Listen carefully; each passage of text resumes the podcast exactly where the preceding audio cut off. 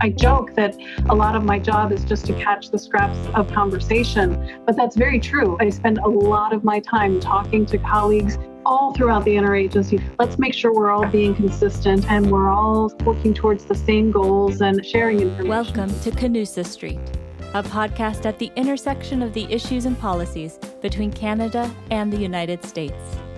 Here are your hosts, Scotty Greenwood and Chris Sands.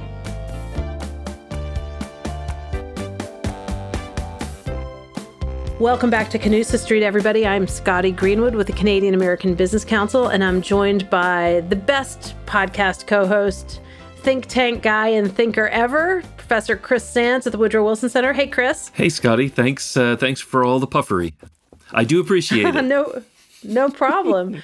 well, look, we've we've recorded a number of episodes of Canusa Street over over the last year, and it all kind of leads up to our super special guest today. We're going to talk to Jen Savage, who is the Director of Canadian Affairs at the U.S. State Department, also known as the Canada Desk Director uh, in DC terms.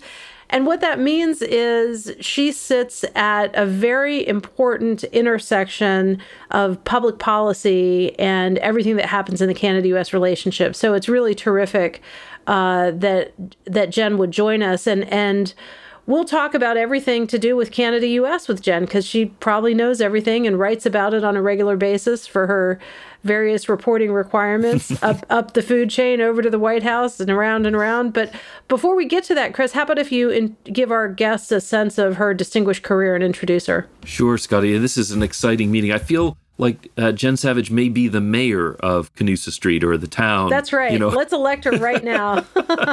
um, you, you ask people about her, they say efficient, effective, affable. She's a career foreign service officer. Jennifer has served in consular, political, economic, and management positions in a range of places, and not just in the Western Hemisphere. Although Port-au-Prince, Haiti is one of her stops, she also served in uh, Quito, Ecuador, and uh, and in Mexico City, which is very good. But then also in Manila, Hanoi, Dublin, Ireland, United Nations in New York. She's been all over the world. She served as DCM, Deputy, Deputy Chief of Mission in Harare, Zimbabwe, at a time when Robert Mugabe, who was a really bad character, we would never have him on, uh, well, I guess he's passed, but we still would never invite him to Canusa Street. But he uh, ended historic elections there, and the economy started collapsing. She was at the hot seat there. Um, and she was charge uh, d'affaires in Montevideo, Uruguay during a period of significantly strengthened relations. So she can walk into a mess and leave it better than she found it, which is fantastic. Um, she's also a graduate American. Pretty much the opposite of us, Chris. yeah, that's true. That's true. but she is fantastic and a real leader in the Foreign Service. We're really glad to have you. Welcome, Jennifer Savage. Oh, good. Thank you so much. It's it's really a pleasure to be here on Canusa Street and with the two of you who I have great admiration and respect for. So thank you so much. Oh, well, thank you. And we'll see if you're still saying that in, at the end of the podcast. um, well, before we get into Canada US relations, Jen, I, you know, it looks to me that you joined the Foreign Service right out of American University, so um, out of undergrad. So you studied international studies, but did you always think you wanted to be a diplomat? Like before we get to the to your current uh, job tell us a little bit about your your journey into diplomacy. Yeah i am um, one of those few people who knew exactly what i wanted to do with my life from a pretty young age. I um, studied abroad when I was 16 years old. My dad was working for a Japanese company and they offered scholarships. Um, and came back um, from that summer in Japan um, and said, I want to be an ambassador. I had no idea at that point what an ambassador was or did or how they spent their time, but I just knew I wanted to stay in international affairs and representing my country overseas. I went from there uh, at 16 years old, started researching universities and found American University and was thrilled to go to school in Washington, D.C. with really fabulous and impressive professors uh, and um, really um, just amazing experiences and internships all along the way. Um, and then all of my colleagues at the School of International Studies were taking the Foreign Service exam. I had no idea, again, what that was, but okay, sign me up. What is this exam we're all taking? Great. Um, and then after I signed up, I learned that, oh, the Foreign Service, State Department, diplomats, this is exactly what I said I wanted to do. So um, my path just really led me um, from a really young age, and I have never once looked back. I have loved my career. I honestly say, that I can count on one hand the number of days I didn't wake up in the morning looking forward to go to work. It is just just a thrilling career and really a great opportunity to give back to my country, to to feel good about what I'm doing every day. I, I love hearing that, and uh, I feel lucky too. I mean, I, I feel like I'm the luckiest person I know, so it's it's fun to it's fun to meet another another person who feels that way about about her life choices. But I would say you also doubled down because your your husband JP is also in the United States Foreign Service. Is that right? yes, um, he. I found him. I had already been in the Foreign Service uh, about ten years when he and I met. Um, and we were having that conversation knowing that we were planning on on blending our lives together and our families. And um, you know who's go- who's going to give? Whose whose career is going to is going to take precedence? Um, and I met just a gem of a man who said, "Yeah, my salary may be three times yours, but your is yours is a career of public service, of dedication, and and of passion. You're you're passionate about what you do, so let's do it." Um, and he was excited about the opportunity to live and work overseas, and and off we went. Um, and then about a year and a half after he followed me as a spouse he decided that the life of what we call a trailing spouse um, right, right. Uh, ended up he ended up joining the foreign service himself and decided that he also wanted to join public service so that's that's cool. And now do you um, as if people don't know the foreign service i happened to be in it for a few years a million years ago um, you bid on jobs. And so you you serve in your posting um, for three years roughly. And then you and then you start to look around and see what's out there in the world. Where are there vacancies? Where will there be vacancies when you're available? And if if both of you are now looking or do you bid to you know how does that work? Does does the State Department care that you're married to somebody in the Foreign Service and say, "Well, we've got a job for you as an econ officer and him as a you know, uh, admin? I don't know. How does give us a little vision into that? Um, it was easier at um, more junior levels of our careers. Um, and my husband um, is also just a, a, great champion of my career. And again, I have to say, I, I, I found a real gem out there. Um, but um, uh, for the most part, he's in IT, and I've been, um, as Chris mentioned, I've been sort of in all of, of, of, what we call our generalist fields. I've been in, in economics, politics, consular administration, management, everything we do. Um, and um, uh, that pairing has been able to work out really well because we weren't in each other's supervisory chain. Um, the State Department is very supportive and they try. Um, they try. Well, that's good. Yeah. Um, as I've yeah. gotten into more senior levels, when I'm working in the front office um, as deputy chief of mission, everyone in the embassy reports to me. And as a result of that, we have a, a six year old now. And for the first five years of his life, he didn't live in the same house with both his mom and his dad. We had to be wow. on separated tours. When I was in Zimbabwe and when I was in Uruguay, um, his dad was was elsewhere. When I was in Zimbabwe, his dad was uh, reopening our embassy in Mogadishu, Somalia. And wow. when I was in uh, in Uruguay, uh, his dad was across the river in Argentina. So again, State Department's done great at getting us close, close yeah, yeah, yeah. Um, but we we weren't able to be together when when I was in the the front office, the executive office of, of an embassy.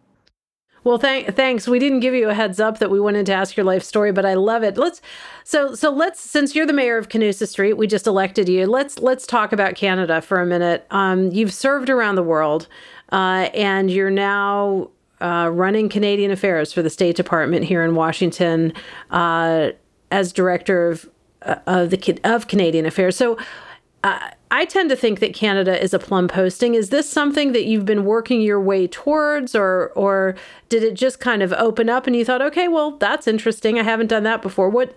Uh, tell us about the the Canada desk job. It definitely is a, a plum posting. Um, it is a unique opportunity to work in um, such an important partnership for the United States. Um, the, the, the priority and the emphasis that we place on our relationship with Canada just makes it a, a critical posting. It's also um, a real privilege to serve in a job just sort of inside baseball um, in the State Department, in a job where I get so much exposure to our leadership. Um, it is um, you, you you mentioned i'm running canadian affairs. I am not running canadian affairs. The the calls that happen on a daily basis are at much higher levels um, than mine. I am simply trying to catch the scraps of conversations that are happening above my head seeing what I can pull from the scraps of conversations that I hear about and seeing what I can glean about what our leadership is doing and, and where they're taking um, um, our relationship with Canada. Um, but it is that kind of a relationship where I am on a daily basis, basis trying to hear what the Assistant Secretary, our Undersecretary for Political Affairs, our Deputy Secretary, our Secretary, what all of these folks who have daily contact with their Canadian counterparts, what all of them are talking about. And from from that, we try to shape, direct, um, make sure that we're putting emphasis on the right priorities, the, the important initiatives that we're trying to push forward. Um, so it truly is a privilege to be here on the desk. I want to ask you a little bit of a follow up on that. And um, uh, Jennifer, uh, just to get a sense of how the State Department, which in a place like Zimbabwe, other than maybe Department National uh, Department of Defense, you, you're really the lead, and you really are the lead on the ground. With a country like Canada, there's just so much interagency because so many of the domestic policy agencies are are are having conversations with Canadian counterparts that may be federal provincial. How do you navigate in that world where um, so you, you, talk about what's outside your reach within the building and within the State Department, but it even goes further than that because there are a lot of people having conversations and you know you're not going to know about all of them, but how, how do you manage? Do you see that as you're, you're the coach? Do you try to get control of it? Um, how, how how do you add value in that kind of crazy environment, which must be very tough?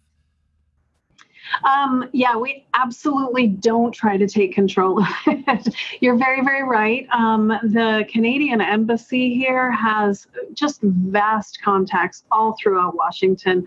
Within the embassy, there are entire sections dedicated to following what's happening on Congress, what's happening elsewhere in the interagency.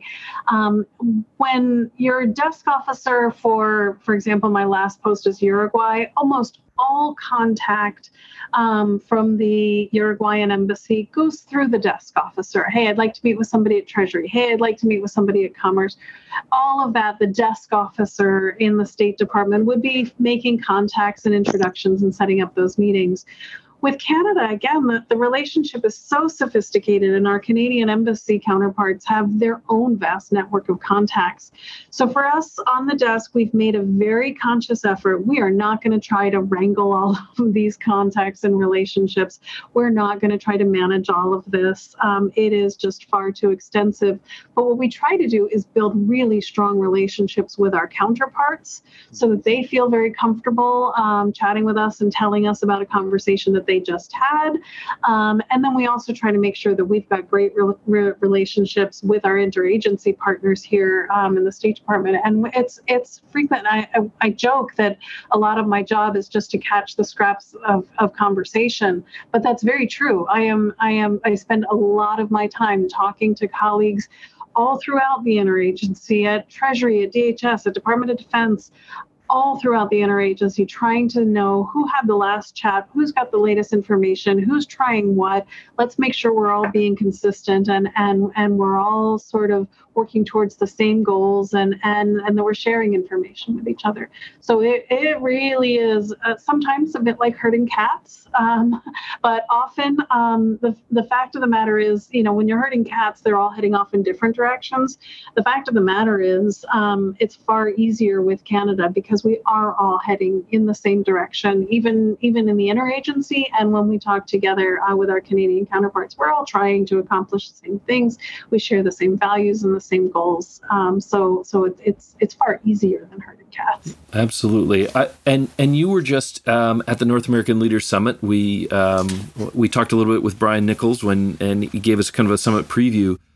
I wonder how that was because those are moments where you're really, it, it is Canada US, but you're adding a third factor, which in this case was Mexico. Um, often Canada seems to be in all the, the clubs. so they, they, they're kind of on the summit tour. You'll see them at well, not NATO. All, not all the clubs. All right, not they, all. They want to be. They want to be in all the clubs, yeah. but they're in a lot of them. They are in Sorry, a lot Chris. of them. Well, I can't resist. true. They're joiners, and they would like to join more. But I guess what I was kind of getting at, there's a level of this relationship where the leaders are running into each other, you know, at this meeting, at that meeting, and they're having contact maybe more regularly than you will with, say, the U.S. ambassador, even just on a face-to-face basis. How how do you support that kind of conversation and and kind of keep the continuity of the threads? And when you talk about hearing little things like there's a little moment where the two leaders are talking, "Hey, we should do this together," and then of course that has somebody has to actually do it or prep it for the next summit. How do you manage in that? Is it is it just a, a stream, or do you feel that you're pulled and pushed in different directions as you go from one summit to the next? Um, well, it's even more difficult than that in that I was not in Mexico City. I did not. Uh, oh, you had to do the backfield. You were you were here on ground control exactly, exactly. Um, we try to keep our, our teams on the ground um, fairly lean and limited um, and um, really focused. Um, and I could do more uh, to be of assistance, frankly, here from Washington, making sure that everybody had what they need uh, needed. Um, I could do more from here. But again, as you know, that that just ups the level of difficulty a little bit more. I have to rely a lot. Um, each of our what we call principals, each of our, our major travelers gets a control officer who manages their schedule and helps ensure that they get to all the right events, have all the right materials. And so I am in touch with the control officers constantly. How's it going? What do they need? What are they being asked about? Do they have the right information uh, to be able to answer the questions they're being asked? Um, and and making sure that that again we're all still singing off the same page, marching, marching in the right direction, all of those, all of those things, um, making sure that, that we're all coordinated and working together towards the same goals. Now, is it going to be the same for the upcoming meeting of uh, of President Biden visiting Canada, uh, or do you become more the the central node for a meeting like that, or will you be much more involved because it is bilateral and because it is in Canada proper? You know it's it will be very very similar. Um, and this is sort of the nature of these highest level visits. When the president of the united states travels um, uh, the the white house uh, runs his travel and the white house um, runs the agenda plans the agenda together with our canadian counterparts. Um, and um, and that is something where i am just sitting here in washington firing off information to whoever needs it, making sure that everyone, again, air traffic control from here. Um, it's different when, for example, the secretary travels um, to Canada, as he did last October. I, I um, did not travel on, on that occasion in October, but we do um, work very closely with our embassy, and it's a State Department visit. Um, the Secretary of State travels. The state is far more involved in planning um, the agenda, the activities, et cetera. So um, again, when it's whether it's trilateral or bilateral, when it is a White House level visit, um, we are just scrambling to support and make sure that the president has what he needs to be successful together with the prime minister. That's amazing, and so, you do someday, great work. Chris. Yes. What? Yeah. What are you some, thinking? Someday we'll have to we'll have to do some war stories on presidential and secretary visits. I've been been involved in a bunch of them, and there are always fun stories to tell. But um, but but but but while we have Jen here, I want to ask a little bit about the policy agenda for the upcoming, uh, coming out of the North American Leaders Summit in Mexico City, and then in anticipation of the bilat and going forward. So let me start with this, Jen. How much of the Canada US work uh, that you undertake is truly bilateral, Canada US issues, um, whether they're trade or border or whatever?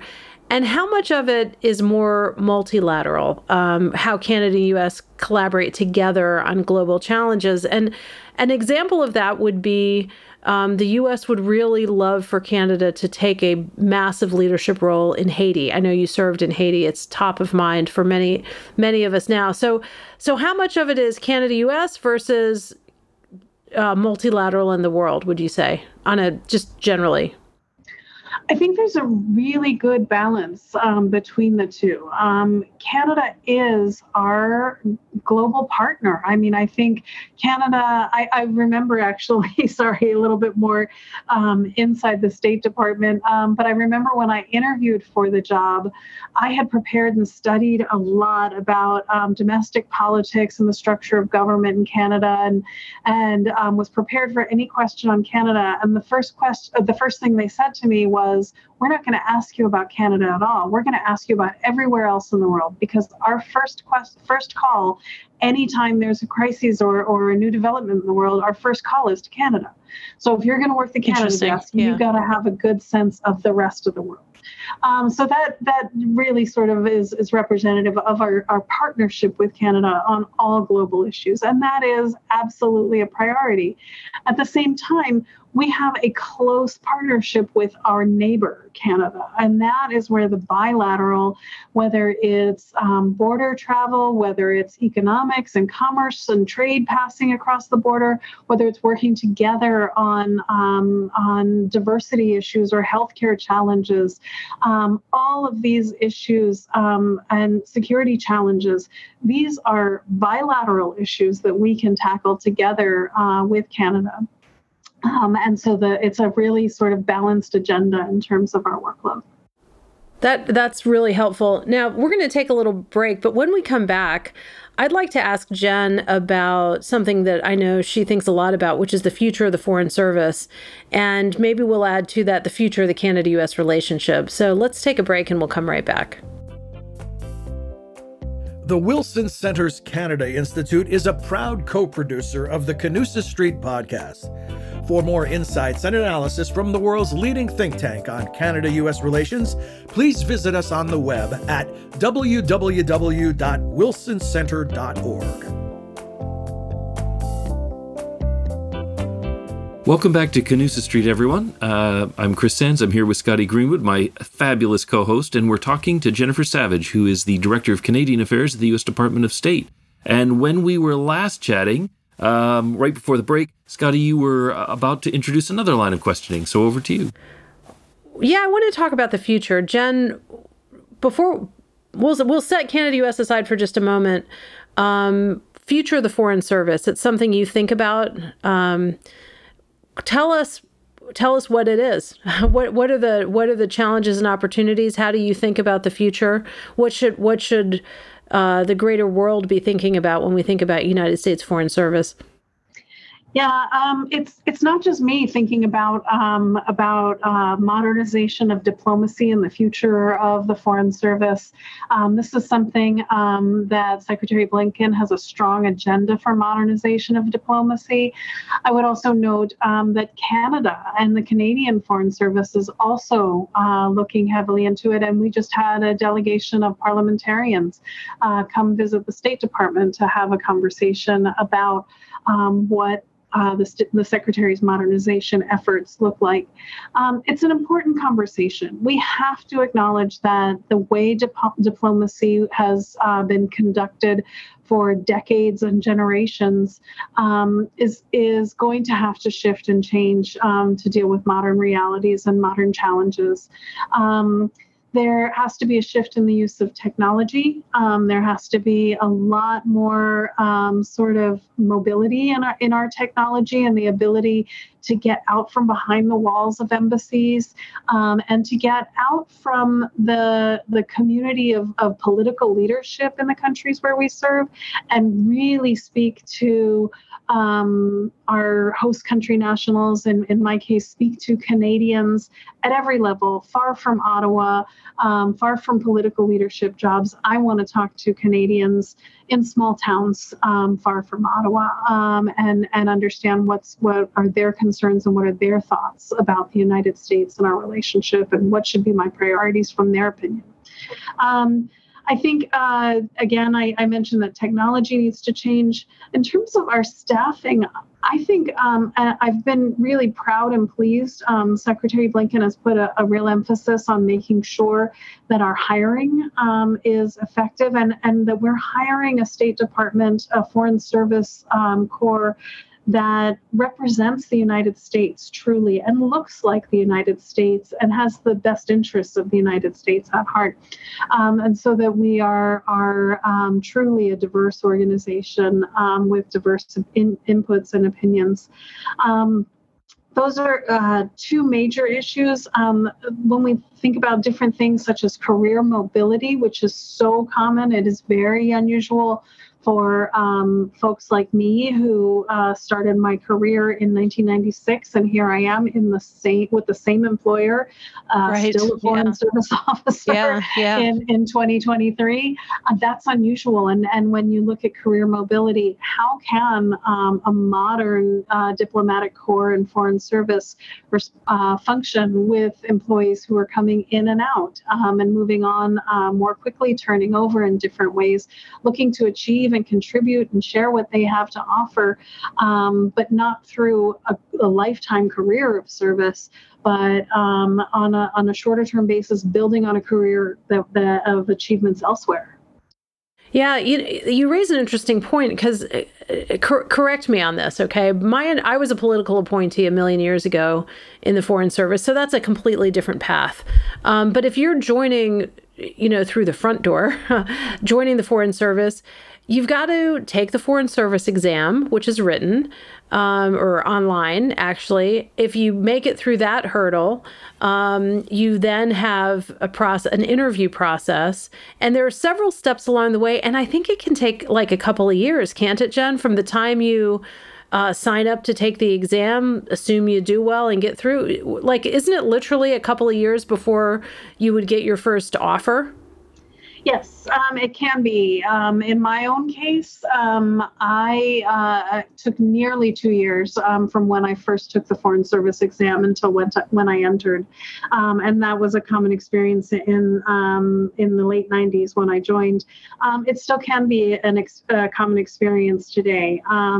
It also can be much faster. Uh, there is still a, a, requirement for a written exam. Um, there is much more emphasis now on looking at um, your resume, your background, what you bring to the job, um, and that is a new feature of, of modernization um, where we're, we're looking to pull in candidates um, with, with uh, different sorts of backgrounds. Um, you have to pass oral examinations, you have to get security clearances and medical clearances, right, and right. all of these things take a great amount of time. Um, but they're looking to speed it all up um, because there's no way we're going to compete with the private sector or with other elements of the of the public sector if, if we're still taking this amount of time to bring people on. By the time they're actually coming on board, uh, they've moved on with their lives and may well, no and, longer be in yeah. And and it strikes me, Chris, I'll ask one more and then back to you, but it strikes me, uh, it's interesting to hear you say this, Jen, because another sort of feature, I think, of the foreign of the US Foreign Service is there's there's one one basic path you join and then you do your you know your junior posting abroad stamping visas. And so to try to recruit people that are diverse perhaps mid-career but send them back to the most junior job there is um, no matter what their life experience or their professional experience it strikes me there's a bit of a mismatch there. So if if if if y'all are taking that on you know bravo because that's um, that's going to be a cultural change uh, from from the people that have been doing it the same way for a bazillion years. Yeah, um, it, it is. Um, it's something that that I wouldn't say we're we're looking at a total sea change there, but we definitely are looking at, at ways to to hire more mid career. Um, but it still is true that if you come in through that exam process, you have to start entry level uh, consular career. And I wouldn't write that off as um, as um, you know just sort of a rote stamping visa sort of process you learn critical skills um, of diplomacy in those positions it's um, very quick analytics where you're you're analyzing the, the visa case in front of you. It's quick decision making. It's good communications. Um, it's cultural understanding of the country in which you're working on. It's all the basic skills of diplomacy. So it is still an important start um, and an important formative uh, process of the career. But I do know that it is very, very hard for people who have um, a career full of accomplishments. Again, my husband um, joined with a full career behind him and he came in as an entry level IT specialist and had to come yeah. in and you know he'd gone from being you know an, a senior executive and then was you know reporting to buried you know with six bosses above him between him and the executive office. Right so, right. you know um, it, it's something that a lot of people choose to do to to join the foreign service but it's something i think that we need to look at in the foreign service whether that's necessary. Um, I, I, want to take you back to something we talked about earlier on, which is how you got started with this, and and it was a study abroad experience. And at the NALS, uh, one of the announcements or the deliverables that impressed me the most was this idea of looking at North American student mobility and giving young people a chance to study abroad. Places like Canada, often, uh, if you speak only English, you can do okay at, at many of the great universities there, or studying in Mexico, which I think, particularly for Canadians who don't always have that experience with Latin America, can be very good. Um, I'm also conscious that we've just come through COVID, and there are a number of young people who, you know, started international studies and had to do it uh, through Zoom. They didn't get to visit that country. They didn't have that experience because we were all locked down and travel was essential only. Can you talk a little bit about the role that that had, not only for you, but the the priority of getting people to see each other face to face, despite the fact that even now we're on a Zoom call and doing a podcast, but the value of that face to face contact because it was so important to you, and uh, I hope it becomes part of what we're encouraging in the next generation. Yeah, it absolutely is critical. And I think um, this is why there was such an emphasis on student mobility um, at NALS. Um, and there has been for, for many years. Um, uh, we have been looking at, at enhancing those student relationships, particularly relationships um, that are, are longer. My, my own was a summer study abroad program during high school. But if you're spending a semester abroad, if you're spending um, even more than a full year abroad or, or studying abroad for, uh, you know, choosing to do a master's program overseas, um, you have an experience of immersing yourself in another culture um, and truly understanding sort of and building affinities for the culture in which uh, you're living. And those are affinities that carry you forward. So i think um, the the efforts to expand student mobility are critically important. Um, it also expands beyond just what you think of as the traditional student. There certainly is postgraduate study uh, student mobility looking at um, uh, masters and phd students. But I think there also is is an effort um, um, to ensure that in the private sector we're ensuring um, exchange programs. And there are a lot of multinational corporations that are welcoming interns and students from overseas. Come learn about you know some element of our of our company of our workforce. Um, and all of those increase that mutual understanding piece of it that's so important. So yeah i think it's very it's very difficult right now coming out of the pandemic where uh, sort of a group of a class of students have missed those opportunities for, for study abroad. But I'm still hopeful that all of those with any interest, and even those who, who don't even realize they have an interest in international studies, uh, but I hope that a lot of folks will be able to get some international experience um, either at the postgraduate level or uh, through their work. Um, I mean, everyone has to travel for work. This is a global world right now. Um, so. I know a lot of people on the European side who find the Erasmus program, being able to study in each other's countries, is a real boost. So we need to think about how we can raise a generation to take over this North America of ours uh, and the, the Canada-U.S. relationship uh, in particular. So anyway, I'm pontificating. This is because I sell degrees and I'm all about travel. So we, we gotta we gotta Got to get Scotty We back in it. here. We're we're al- we're always recruiting and always giving pro tips uh, to Chris's students and and large network of fans and admirers. I just um, want to ask one more question, Jen, if I could, um, which is. As you were preparing uh, to, for your interview and learn everything about Canada, uh, which you were not asked about, and now that you deal with, you wake up every day thinking about Canada-U.S. relations, just as Chris and I do. There aren't that many of us in the world uh, you know, the people in the embassies and uh, the folks in the State Department, but uh, but there aren't that many of us. So as you consider the Canada-U.S. relationship, what do you think is the most vexing issue that our two countries face?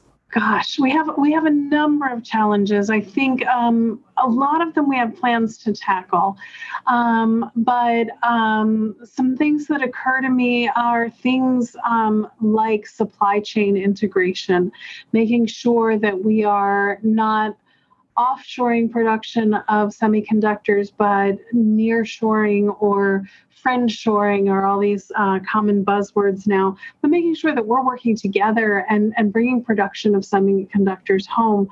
Um, but a lot of that also touches not on just economic competitive and making sure that North America as a region and the US and Canada together bilaterally make sure that we're not just focused on our own economic competitiveness and success, but um, we have to look at, at sort of our position in the world and our, our values and the way that Canada and the US can promote our appreciation for human rights, for rule of law, um, and and that we're tackling um, real global challenges such as uh, arbitrary detention um, and Yeah. um, and and the challenges that we face in the global world. We were really really pleased, and I'm thinking right now of um, Canada's recently released Indo-Pacific strategy, which takes on uh, several of those issues that I just man- ma- that I just mentioned. Um, so. Um, that's a strategy that aligns very, very closely with the United States strategy towards the region as well. Um, it's an area um, uh, with um, the People's Republic of China. We are um, having you know, thriving trade re- relationships, and yet we're having to be cautious and and watch for rule of law um, to still guide our relationship. Um, watch for uh, disinformation campaigns. Watch for human rights violations. Um, it's a cautious relationship, um, even though it is a, a thriving trade relationship. Um, interesting cultural relationships, and the United States and Canada are in in lockstep, um, um, navigating these really tricky waters together. Well, you mentioned supply chains, and I, I think one of the first steps with supply chains is understanding what that metaphor means because it's not obvious to people how all the companies that are involved that we never know about. We're just we just know the label on the box, but we don't know all the people who contributed. Um, there are a lot of issues like that where you just you don't see how it's all made, and you have to kind of convey a concept. And I I wanted to ask you about one in particular that also has been part of really the last several Canada US high level meetings, and that's a discussion of diversity, equity, and inclusion, and the promotion of those things in the relationship. When you talk about our Canada US common values, those are some those are things we share, but where uh, I'd like to maybe see if you could shed some light is how does that translate from I don't want to dismiss it as virtue signaling, just saying nice things because nice things are nice, to action that can actually make a difference in people's lives. I mean, how does that translate in your mind, and, and where can the countries make a contribution that's positive on on the DEI, the diversity, equity, and inclusion agenda?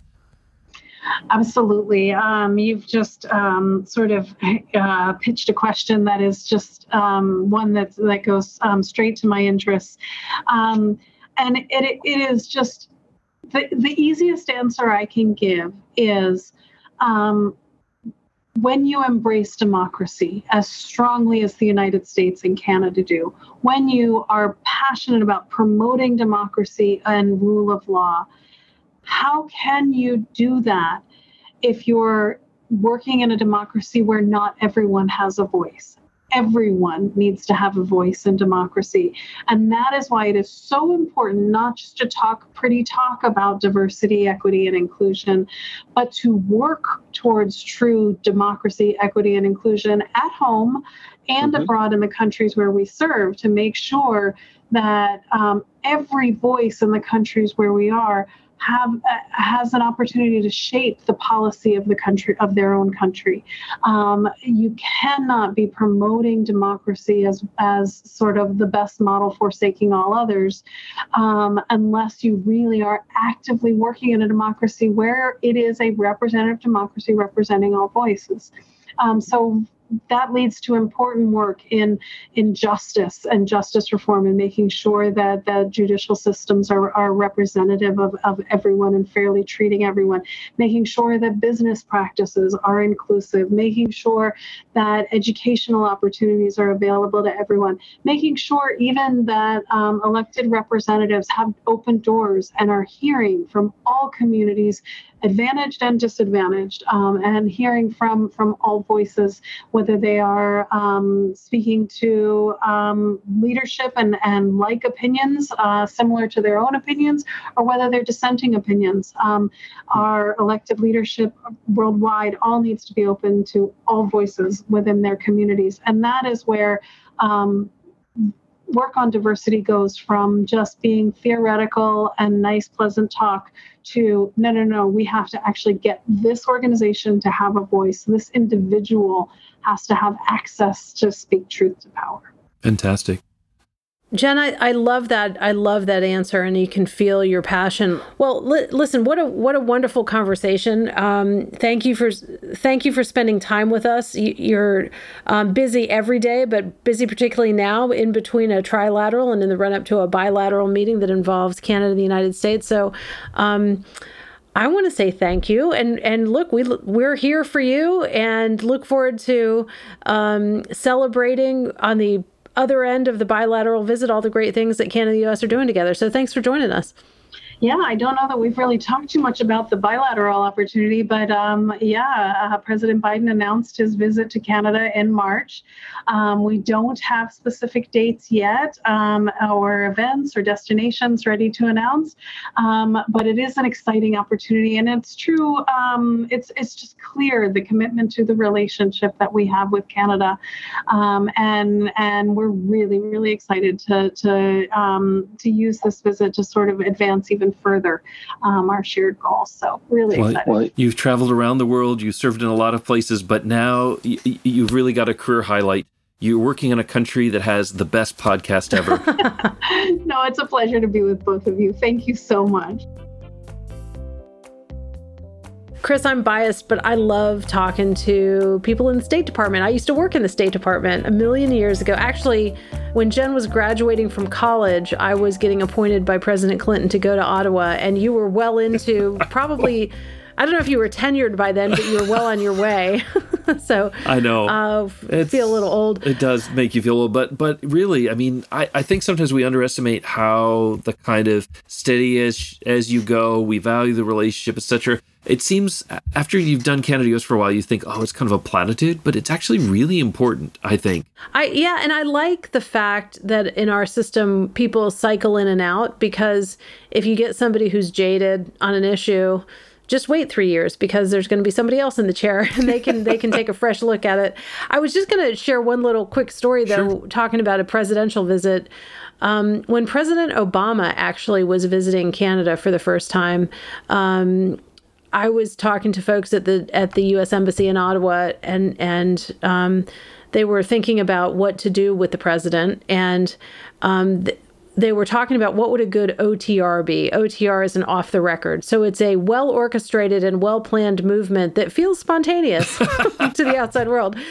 And I am pretty sure, I don't know if other people think that they thought of this, but um, maybe they did and we all did, but I recommended um, the Beaver a Tails. bakery yeah. in the in the Byward Market. And the president went into a bakery.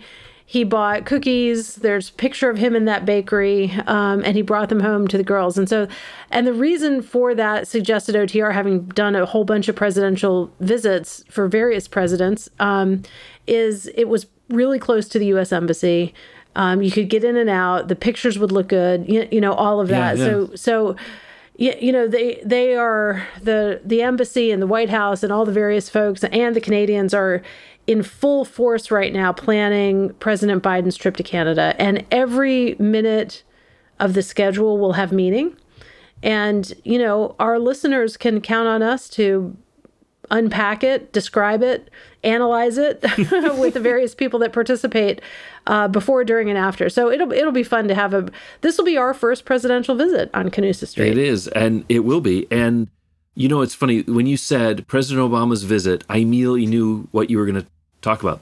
Uh, I know Yeah. about that moment because it was what people remember. Even now, Canadians will will will remember Obama. He bought a cookie. It's great. You know, like how you can kind of capture a friendship and and, and reveal the humanity of a leader. Uh, you know that that they're people too, and that they're likable and they're approachable. Just has this positive effect, signaling in a way to the rest of the country to you know we get along despite all the ups and downs. And you were brilliant at that. That was I, I knew that would have been you. So you're very good. Well, I, I, there might have been others that thought of it too, but I definitely pitched the idea, and and they did it.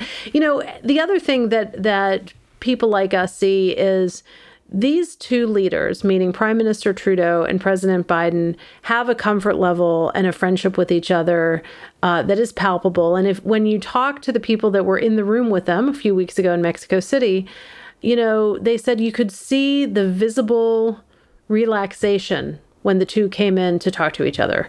Um, that it's like, okay, this, you know, it's different when you're gearing up to do battle. Um, you know, with a, with a leader for whom you need to press them on a certain issue, or we don't share their values, as Jen, Jen says. But in the case of Canada and the United States, not always, but right now in this moment in history, our two leaders be they different generations, be they have they have different life experiences, but uh, they seem to be fond of each other, and I, I think that matters. I think it matters too, and I I think it matters more now than ever because our our corner of the world is is doing all right, but it's a very perilous world outside of the Canada US space. And what's great about the Canadians is they're there with us. Um, as many places as they can, they step up, and um, there's more work than any of us can do on our own. But it's great to know that we have a partner that is globally minded, uh, like Canada, to work with on these things. So. Yeah, and you know, actually, just as as we wrap, one shameless plug here, as we're talking about presidential visits. Uh, if our listeners want to go back and listen to the podcast episodes we did on the book with faith and goodwill All right. that's a book that's a book we published canadian american business council published on presidents and prime ministers through the years together including to the present day um, so go back and listen to that and listen to that podcast if you want to start getting smart on the history of presidents and prime ministers together That's why people come to Canusa Street, Scotty, to get smart, smart, smart. That- and they get all the smarts is from you, Chris. No, All the well, all from the the, bad guests, jokes from and you. puns are from me. Well, All it's right, always great a to see you pleasure. as always. Thank you. You too. This podcast is brought to you by the Canadian American Business Council and the Wilson Center. If you like this episode, help others find our show and give us a rating on Apple Podcasts or Spotify.